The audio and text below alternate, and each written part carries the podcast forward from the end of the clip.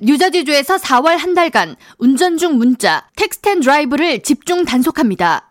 뉴저지주 고속도로 교통안전국은 4일 주 저녁에 157개 경찰서와 함께 운전 중 문자 단속 캠페인 You Text, You Drive, You Pay를 오는 4월 30일까지 시행한다고 밝혔습니다.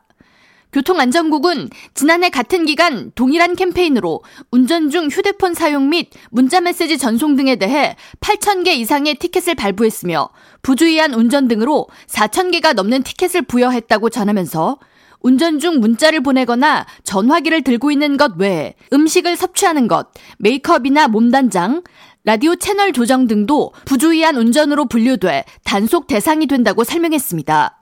패트릭 켈러한 주 경찰청장은 성명을 통해 운전 중 문자 단속 캠페인 기간 주민들은 주내 주요 도로에서 단속을 벌이는 경찰들이 크게 증가한 모습을 보게 될 것이라고 전하면서 경찰이 운전 중 산만함이나 부주의함에 대한 단속을 강화하는 이유는 교통사고 사망 원인의 가장 큰 요인이 부주의한 운전으로 드러났기 때문이라고 덧붙였습니다.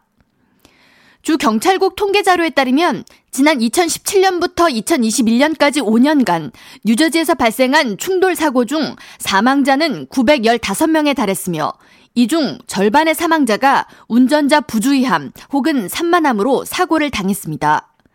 단속 기간 운전 중 문자 메시지를 보내거나 휴대폰을 손에 들고 있다가 적발될 경우 첫 위반 시에 200달러에서 400달러의 벌금이 부과되며 두 번째 단속에 적발될 경우 벌점 3점과 함께 최고 800달러의 벌금이 부과됩니다. 주 고속도로 교통안전부서는 주 저녁에 157개 경찰 단속반을 대상으로 116만 8,230달러의 단속 강화 상여 지원금을 부여할 계획이라고 밝혔습니다.